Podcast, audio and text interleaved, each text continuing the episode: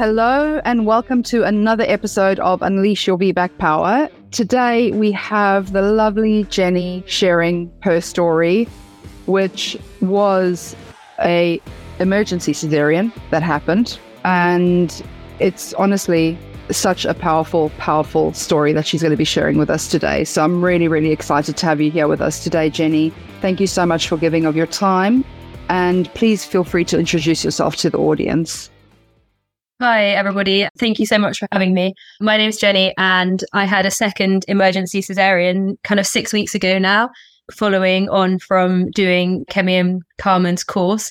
So, trying to have a VBAC. So, my plan was to have a VBAC, and I did everything I possibly could in my power to do that. Their course, lots of chiropractic care, kind of empowering myself as much as possible, forgiving what had happened the first time around, lots of visualization and kind of working through it with my husband as well, birth debriefs, etc.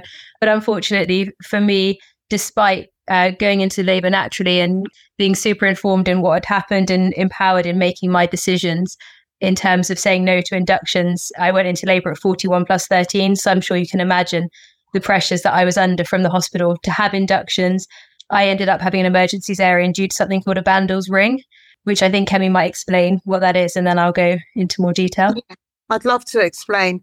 So, Bandl's ring, because they're quite rare, we can't draw a lot of conclusions from them, but there does seem to be a correlation between Bandl's ring and a cesarean at some point. So, what tends to happen is with the usual contractions, you will have longitudinal muscles shortening so that's the ones that go up and over the uterus. You've got the oblique layer as well, but the longitudinal muscles shorten throughout the labor.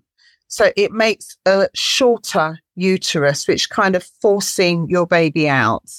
And then you've got the cervical muscles at the cervix. So the round muscles there, which relax.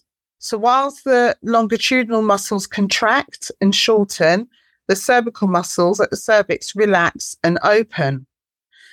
What we think when it comes to the Bandl's ring is the longitudinal muscles, which would have been cut through with a previous cesarean, that they are not, or they are shortening and opening the cervical muscles, but the cervical muscles are restricted in their opening.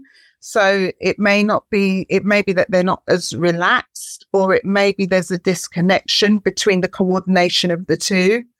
But what happens is a, a ring of muscle gets backed up somewhat near the previous cesarean wound site. So it's usually near the lower section of the uterus. And you'll feel a bunching of muscles. So it feels like a ring, a thick ring that goes around near the lower section. And the longitudinal muscles are not able to shorten beyond where they've already shortened. And the cervical muscles are not able to open beyond where they've opened. Mm. So you'll normally have uh, cervical muscles that the baby is pressing against and not able to open in the usual way. And so if left, the baby can get in distress trying to get out. And also if left, there's chance that you could have a uterine rupture because of the Bandl's ring.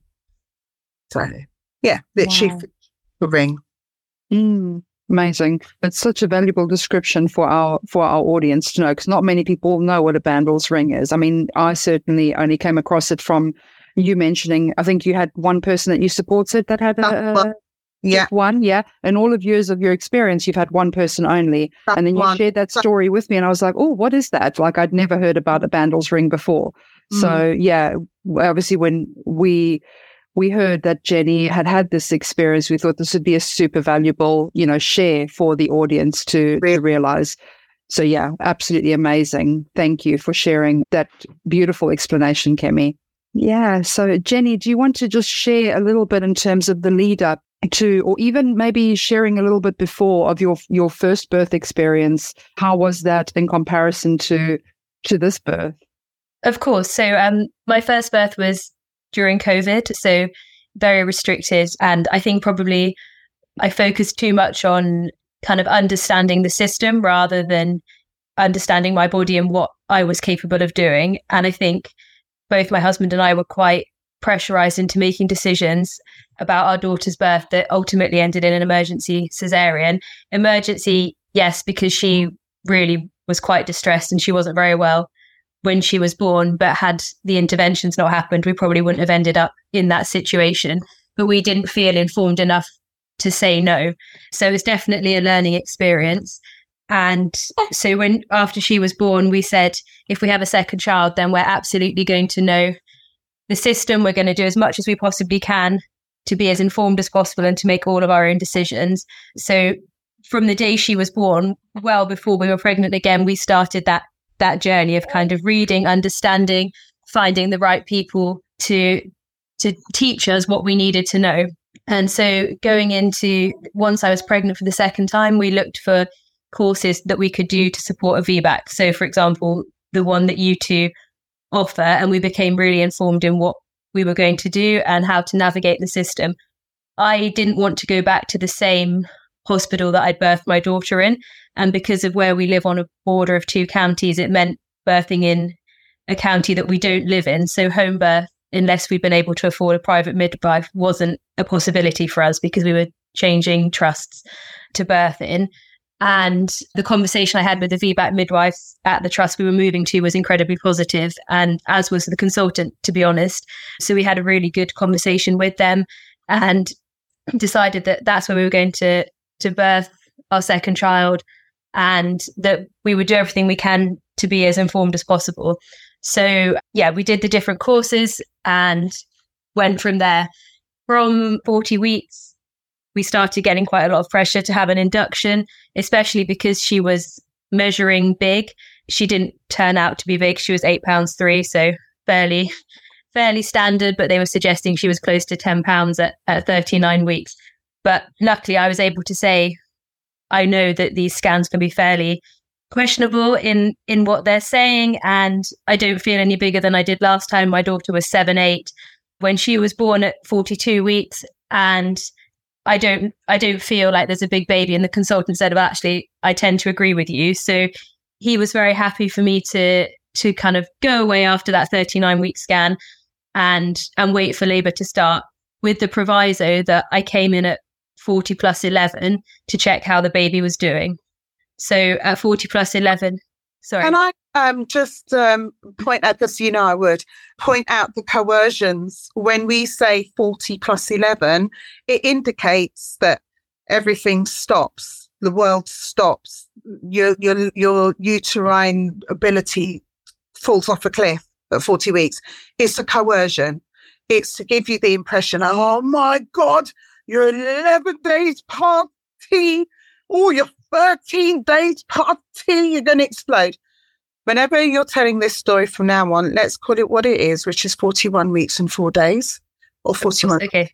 days. Yeah. You, you're not yep. something time bomb. You're a healthy woman carrying a healthy child. You're okay. I never realized they did that. Like maybe, oh God, this just, yeah. How will they call it? So they'll call they'll at least when they're talking to Jenny, they'll say, "Oh, she's forty. You're you're forty plus eleven. You know, everyone's going to die." But when they're talking to each other, they'll go one further. They'll call it T term. T oh plus- my. Yeah, I've heard the term. I've heard that T, T plus something. I've heard that. Wow. Yeah, no, now that you're connecting the dots together, I'm thinking to myself, oh my God. Yeah, that is totally, totally at coercion. Yeah, at full force. Oh. Sorry, Jenny, carry on. No, don't Sorry. worry at all. So, so we went in on on that day. It was a Thursday, and they said, "So you're going to be induced?" And I said, "No." And so a, a consultant came to see me and said, "Well, your baby's measuring very big. We're very concerned, and all the rest of it." And he got quite quite angry. Luckily, my husband stepped in and said, Well, ultimately, she might be this due date. It might be this many days past her due date, but we don't know. We don't really believe the due date anyway, based on knowing her cycles. So, good man. Let's check the baby's okay. Let's listen to its heart rate. Happy to be monitored for for 20 minutes or so, and then we'll go home. And so he he wasn't very happy, but that's what we did. We monitored. He wasn't very happy because it was his baby. Was it? Was it the consultant's baby? No, no, absolutely not. I think he was just happy that we were going against against the guidance. But um, I'm being obtuse. My point is, how dare they? No, how of course. Uh, who loves your baby more than you and your husband? So um, we were very happy that uh, movements were really good and and good. the uh, monitoring was fine, and so we did that, and then we went home and just continue to to do our preparation of visual, visualizations and just just get ready for when she was ready to come that that she would come. Well, we didn't know she was a she at that point, but yeah, so yeah. absolutely. And then on the Friday, I saw my community midwife because that's that was in the diary anyway. And again, heart rate was absolutely fine. So we continued to to go on our path of going into spontaneous labor and yeah. having a VBAC. So on the Friday evening, I had a few contractions, and uh, sorry about the background noise. She's getting a bit cross. I had some contractions, but they were bearable. So I went to bed and woke up on Saturday morning, and they were continuing. And I was supposed to go into the hospital again on the Saturday to to be checked again, but I phoned and I said, I'm happy with where I'm at. Something's something's happening, so we're going to stay at home because home's where where we need to be. And so that kind of continued on, and contractions were on and off. So we went for a walk and and did things like that, trying to get them going a bit more.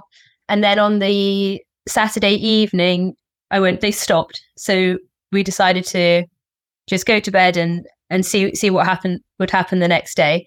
And then I woke up about half past 11, I guess, and they were really intense, kind of came really thick and fast. And I said to my husband, These are quite painful, and I'm struggling to breathe through them, and I'm not really getting a break. And he said to me, Well, let's just stay, because our plan always was to stay at home for as long as humanely possible and go mm-hmm. give ourselves the 25 minutes to get to hospital for the delivery because we needed, we, we felt we needed somebody there, but didn't want to kind of be open to interventions.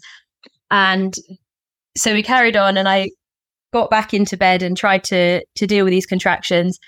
And then I said to him, I really think we need to go and go and be checked. Like this is this isn't what I expected. This is incredibly mm. painful. In my mm. first birth, I did labor to 10 centimeters. So mm. I, I knew what it should feel like. Um, yeah. Yes. And it was worse than with the oxytocin drip. So I knew that maybe something wasn't wasn't quite right very good that you were in touch with what was happening and able to make that kind of judgment call. Yeah, and I think that was part of it. You know, I think the preparation and, and really understanding your body and knowing what, mm. what you could cope with and what things should mm. feel like really helped with that. So I got out of bed and had a proper movie style water breaking as I stood up, which my husband was very unhappy with, obviously, because it was all over our carpet. And he said to me, Do you think we should stay at home a little bit longer? And I said, No, there's there's something going on here. I don't know what it is, but but there's something wrong. And so we went we went to the hospital and when we got there, I agreed to be monitored just to see what was happening. And mm-hmm. the heart rate was dropping and staying low with every contraction. And you weren't wow. seeing a break in the contractions. So they were kind of peaking and then coming down to a certain level, but not wow. dropping away completely. And so I agreed to speak to to the doctor that was on duty uh, straight away because they were they were concerned. And she said to me, and I did agree to an examination because I wanted to know where I was. You know, if I was nine centimeters, then that that could have been a very different story. But I was five, and mm. so she said to me, "You've got two options: either we go to theatre straight away, or I'll give you an hour." But I'm concerned, and if within an hour there's no progress or little progress, we'll have to go to theatre anyway. Mm. And my husband and I had a really long conversation and he was very much we should give it an hour absolutely give it an hour you know we've prepared for this your body's capable of doing it this is what we need to do. And i said to him oh, i said to him no there's something wrong. We need to go now. It took about half an hour for the anaesthetist to come and to kind of chat through everything and the risks and and kind of prepare me. And by the time i got to theatre i was so agitated. I'm quite a calm person. I i'm not really somebody that that kind of snaps at people or shouts or anything like that. But I was so agitated, and I was saying to everybody in the theatre, "You have to hurry up! Come on, hurry up, hurry up!" it's something really concerned, and it was just, it was like this maternal instinct took over, and I was so in control because I'd made that decision to go to theatre, but I knew something was up, and I said to them, you've got to do something. Please go faster, go faster. And then obviously once they once they made the incision, they found that that Bandl's ring was there, and I, I just knew, you know, I knew that something was up, and it's it was so terrifying, but also empowering that I'd made that decision and that I knew my body and that I knew that that something was wrong. And I guess, and it was difficult because the the registrar that did the surgery was fantastic, but she'd never seen it before. She was born and she was really well and like straight onto my chest, and I breastfed her.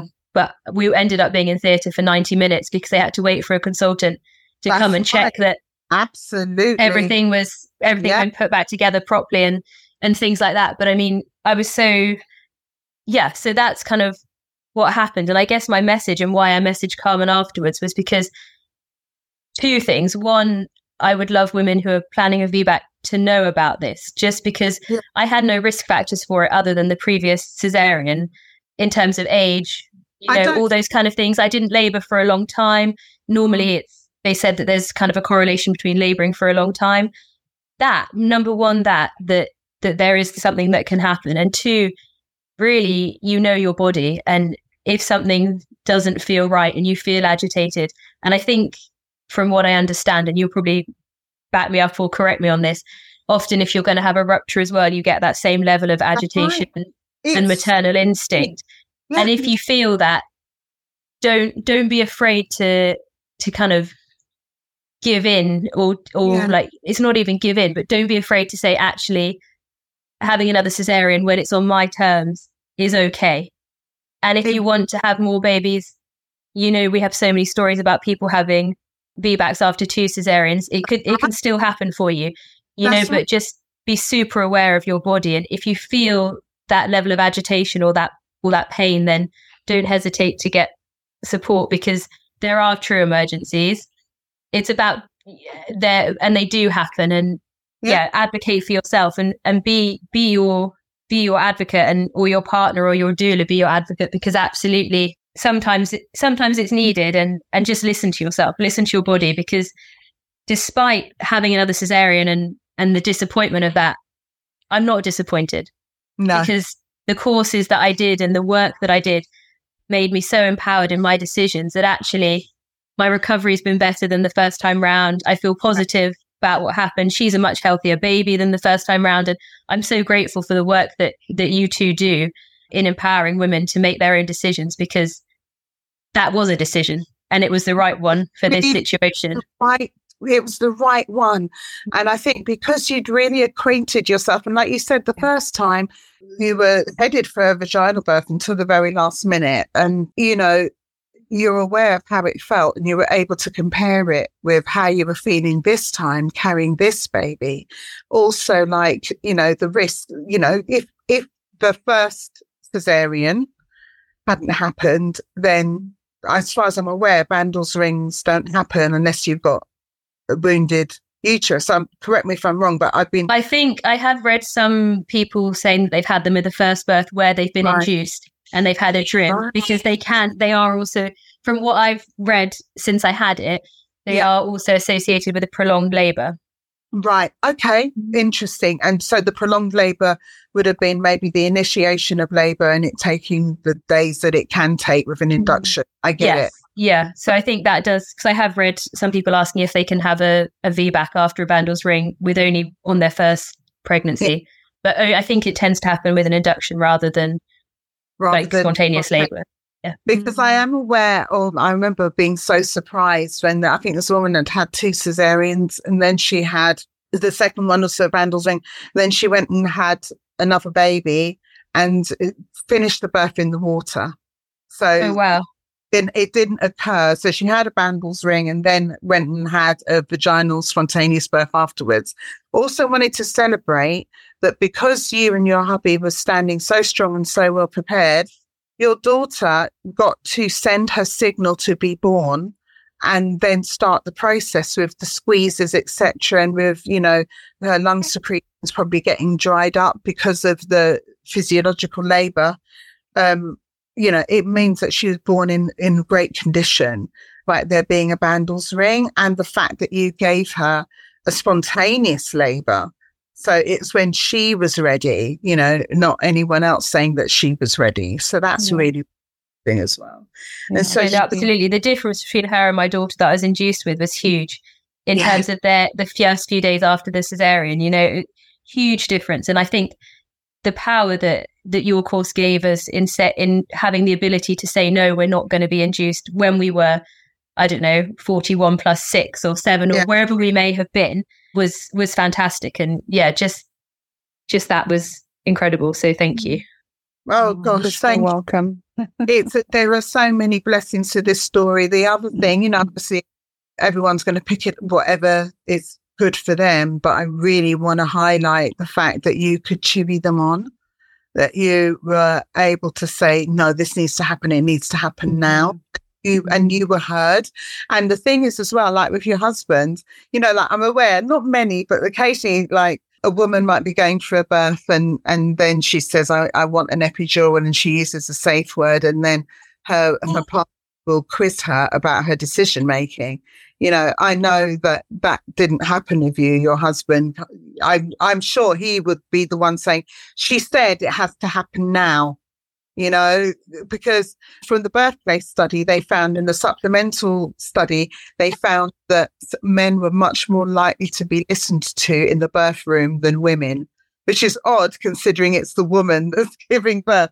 But that's what they found. So I can imagine that your your your backing you up, trusting you, saying, no, she's, she's, we're switching to plan C.